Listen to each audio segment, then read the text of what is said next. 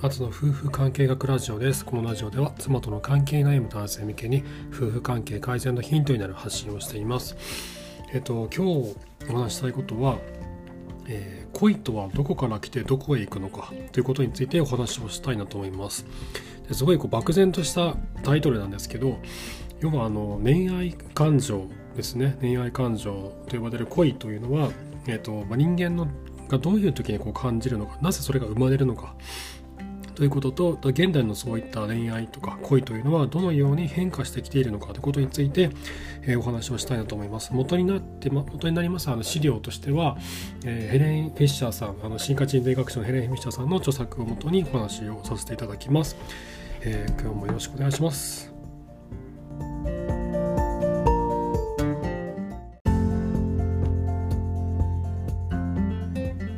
はい、えー、とまずはですねその人間がこう恋をする時人が恋をする時というのは何が起こっているのかどこでどのような現象が起こっているのかっていうことなんですけどこれに関しては、えっと、今までの脳科学の研究である程度明らかになってきてまして、えっと、脳のですね腹側被害野と呼ばれる部分があるんですね。でこれは脳のこの奥深くの方にある部位なんですけどあの感情処理の領域よりはもっと下にあるんですよね。あの人間の脳ってこう外に行くにつれてそして前方に行くにつれて新しい脳と言われていてどんどんとこう発達してあの進化してきた新しい脳というのはあの上の方にあって前の方にあったりするんですけど奥深くにある脳というのは古代から人間がもともと持っている脳のあの部位であるんですね。なのであの、まあ、この人間として生命として根源的な部分というものほど脳の奥深くにあると言われています。でこれは爬虫類脳というふうにも呼ばれてましてでこの腹側被害野と呼ばれるあの人間の最も古い部分にある脳の一部なんですけどここは報酬系と呼ばれる部分をあの司ってます。で、まあ、欲望だったりやる気だったりとかっていうことですねその辺を司っている部位になってましてこの腹側被害野の、えーと、に関する研究をヘレン・フィッシャーさんはしていて脳科学に関する研究をしている中でこの腹側被害野のあの MRI での検査っていうのを行ったんですけどもその結果分かったことが A 点細胞 A 点っていうのは A ABC の A に1234510の10ですね A10 細胞英語で言うと A 点細胞なんですけどこの A 点 A 点細胞があの恋愛している人というのは腹側被害野でこの A 点細胞が活発化しているということは分かったんですね。でこれはどういうことかっていうと A 点細胞っていうのはドーパミンを作る細胞なんですね。ドーパミンを作る細胞は活発化することによって人は恋に落ちる。もしくは人は恋に落ちるとそのようなドーパミンが発生するということが分かりました。でこの A 点細胞そしてこの腹側被害野というのは、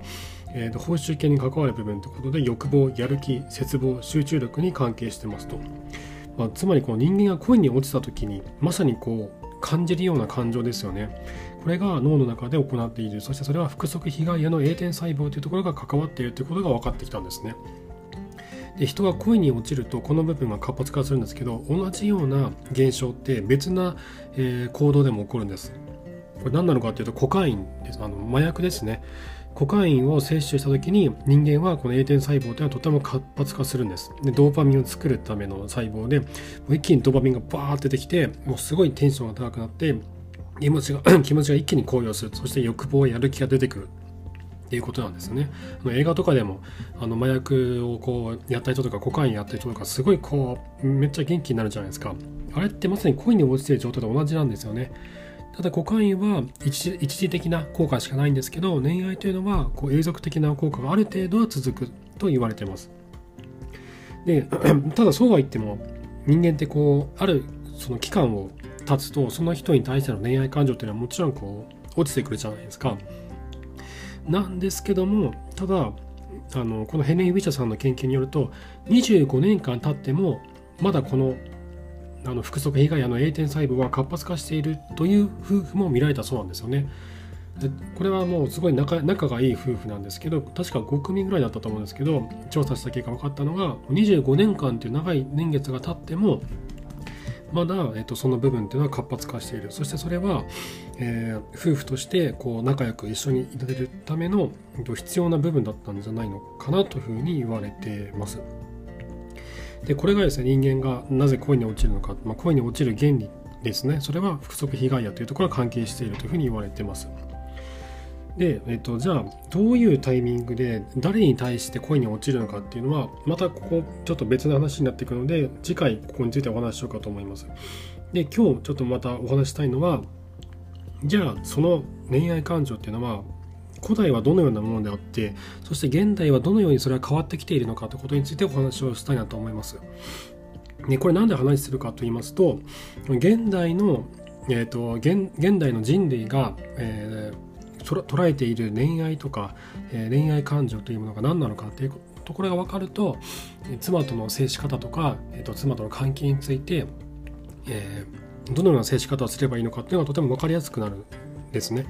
なのでこの辺についてちょっとお話ししたいなと思います。でまず古代の男女関係ですね。えっ、ー、と人間がまだ狩猟採集民族であったあの時代ですね。農耕が始まる以前1万年以上前の狩猟採集民族であった時代というのはこの研究によりますとその当時は共働きがデフォルトであったとスタンダードだったというふうに言われてましてあの男たちが狩りに行くと、まあ、これ有名な話じゃないですか男たちが連れ立って動物を狩りに行きますと。で女性たちはただ待っていたのかというとそうではなくてその当時食卓に上る食料の60%から80%これだけの量が女性が持ってきたものだって言われてるんですよね。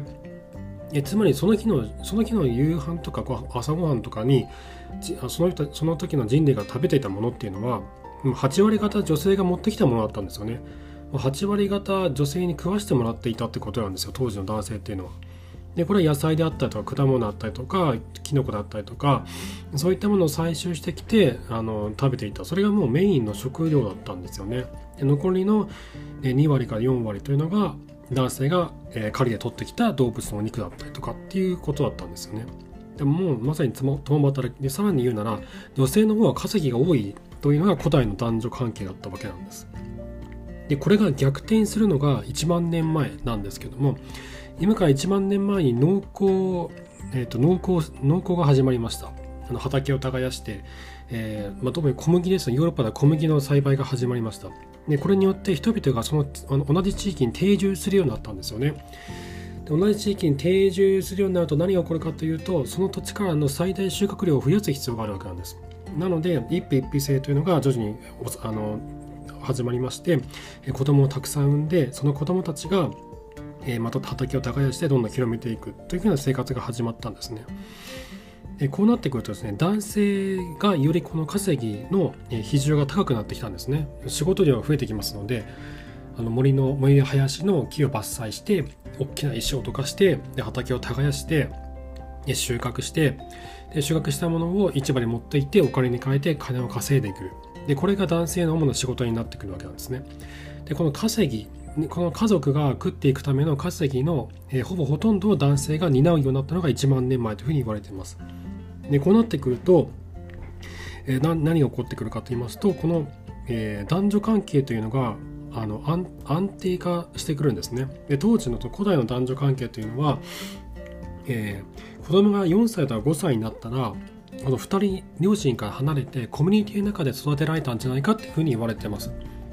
ま今だとね4歳と5歳とかで独り立ちとかっていやありえないって話じゃないですか。全然まだまだ手がかかるしえっと母親も父親もまだまだ子供たちから目が離せないしもう一緒に暮らさないとね生活していけないじゃないですか。だけど当時の古代社会っていうのはもうコミュニティの中で人々が生活していたのである程度大きくなって45歳になったら年上のお兄さんとかお姉さんとかあとおじいちゃんあおじいちゃんおばあちゃんかおばあちゃんとかこういった女性の、えーと、コミュニティ年齢が幅広いコミュニティの中で子供たちは育てられたと言われています。そして両親はどうしたかというともう別れて別なパートナーと子作りをしていたじゃないかというふうにあの最近の人類学の研究で言われています。で今から考えるとちょっと想像できないような世界ではあるんですけど今でも原始的な生活を送っている伝統民族の暮らし方を調べてみるとこの同じような傾向というのが見られているそうなんですね。なのであながちこの説では間違ってないんじゃないのかなというふうに僕は思ってます。でそしてですね話は戻りまして1万年前に農耕生活が始まって、えー、結婚するあの相手というのが、まあ、こうあある程度こう安定化してきたと。でそうなってくると選ぶ相手というのは、えーまあ、誰でもいいっていうわけでもなくなってくるんですよね。より稼ぎがいい男性と結婚しなきゃならないですし、で、男性の方も結婚相手を選ぶときに、えっと、養子の娘とか、まあ、位が高い、地位が高い、あの、男性の娘とかを選ぶわけですよ。そうすると、まあ、先ほ結婚じゃないですけど、あの、自分の資産を増やすことができますので、で、このようにして、相手の数条だったりとか、社会的階級だったり、政治的なあの階級であったり血筋であったり宗教観といったものが結婚相手に求められるようになってきたのが1万年前だと言われています。じゃあ現代はどうなのかってことなんですけど、まあ、今の僕らってねそんな濃厚生活別に送ってないじゃないですか。なのでこの濃厚の伝統の時代っていうのも終わってしまったんですよね。でこうなってくると相手をこう襟好みすることができるようになってくるわけなんですよ。もういろんなもうあの人が世の中にはいて誰を選んでもいいわけなんで。で最近だとあの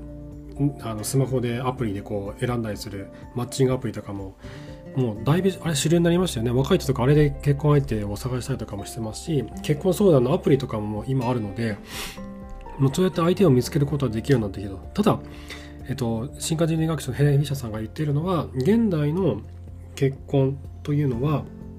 えーだいぶこう時間をかけるものになってきてるというふうに言われてるんですね。これはで彼女アメリカのケースをあの研究していてマッチ .com っていう、えっと、オンラインの、えー、マッチングアプリと一緒にこうそこの上級顧問を務めていてアドバイザーをやってるんですけどもそこの調査の結果分かってきたのが、まあ、そのアメリカの、えー、独身男性独身女性というのは結婚するまでの期間がだいぶ長く長くなってきてると。でこれ何なのかっていうのを調べたら、えーまあ、離婚を恐れてるケースが多いと。で離婚を恐れているからこそ相手選びに慎重になっているというふうにあの言ってるんですね。でこの結婚までに長い時間をかけて、えー、愛情関係を育むこの行為のことを彼女はスローラブと呼んでる呼んでます。で日本だとスローラブっていうとあのなんかセックスのテクニックの一つみたいな、ね、なんか本とか出てますけどああいうのではなくて結婚までに長い時間をかけて相手のことを知る愛情というのを長い時間をかけて熟成して、え、作り上げていくってことをスローラブと彼女は言ってるんですね。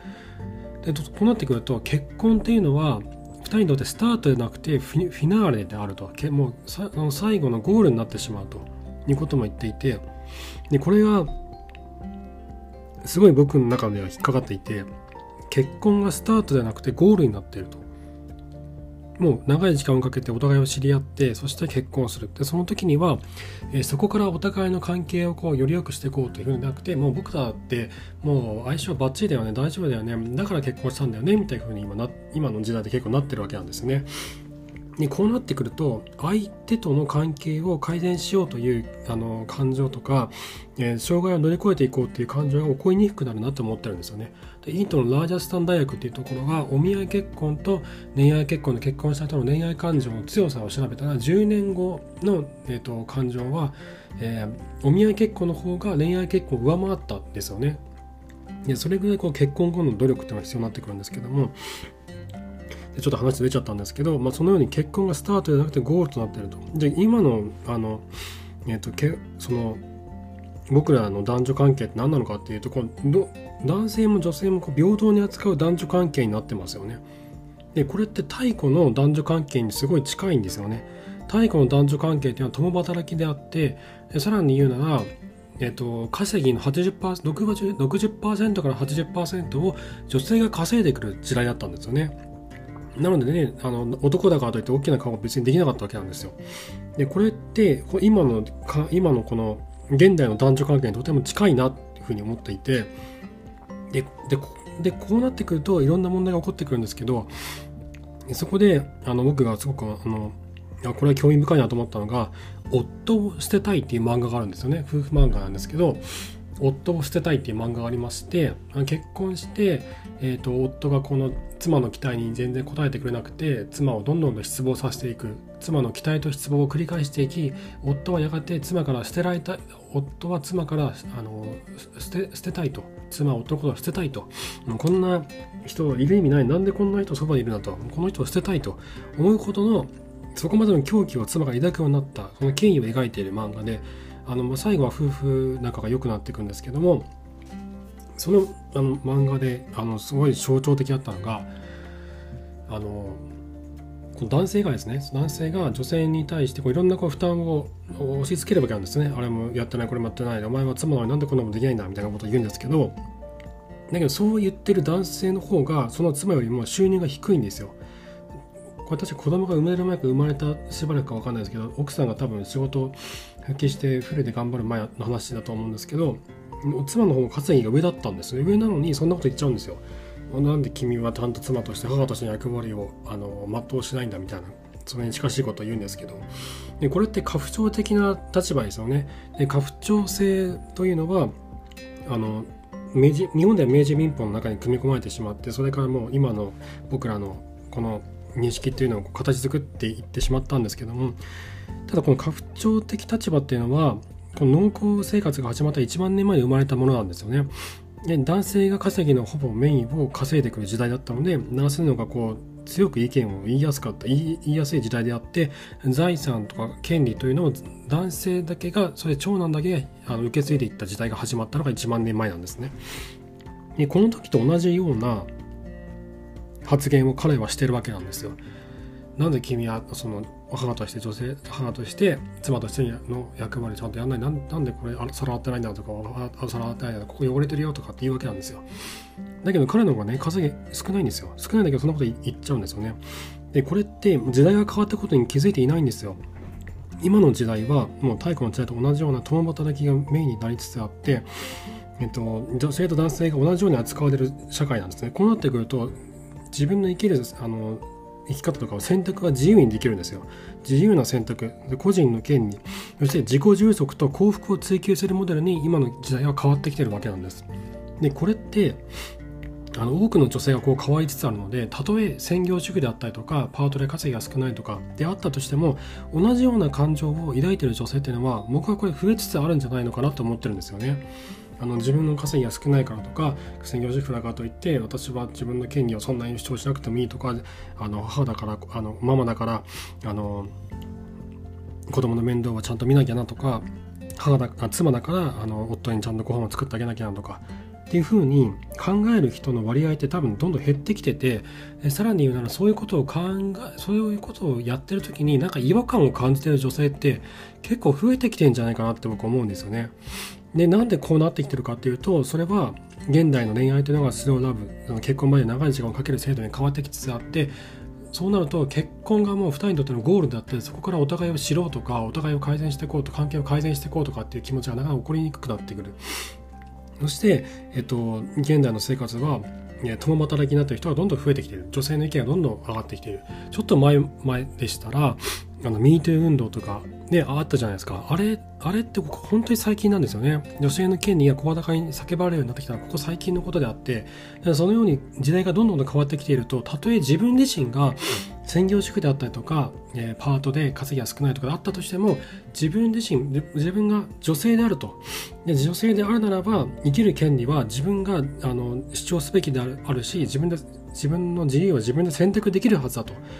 で自分の人生を充実したものにしたいそして幸福になりたい。これは母として妻としてじゃなくて個人として幸福になりたいとこの個人の幸福を追求するモデルに全ての女性が、えー、それに気づきつつありそして感じつつありそしてそれを求めあの求め始めているんじゃないかと思うんですよね。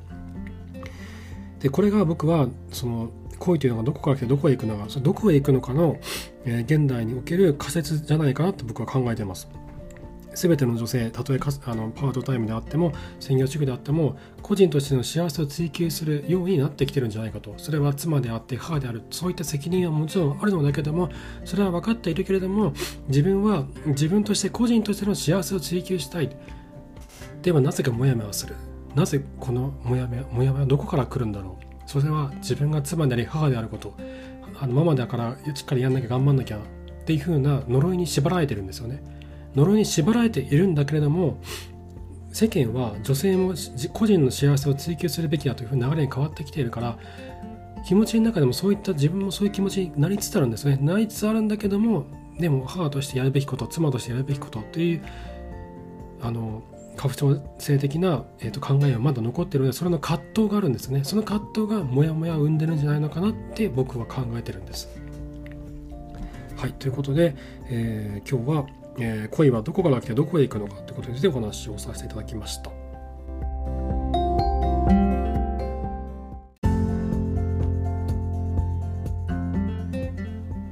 はい、いかがでしたでしょうか。ちょっとこの恋はどこから来てどこへ行くのかというタイトルとちょっとずれちゃったんですけど、要はあの最終的にあのお伝えしたかったことは、今のこの男女関係っていうのはも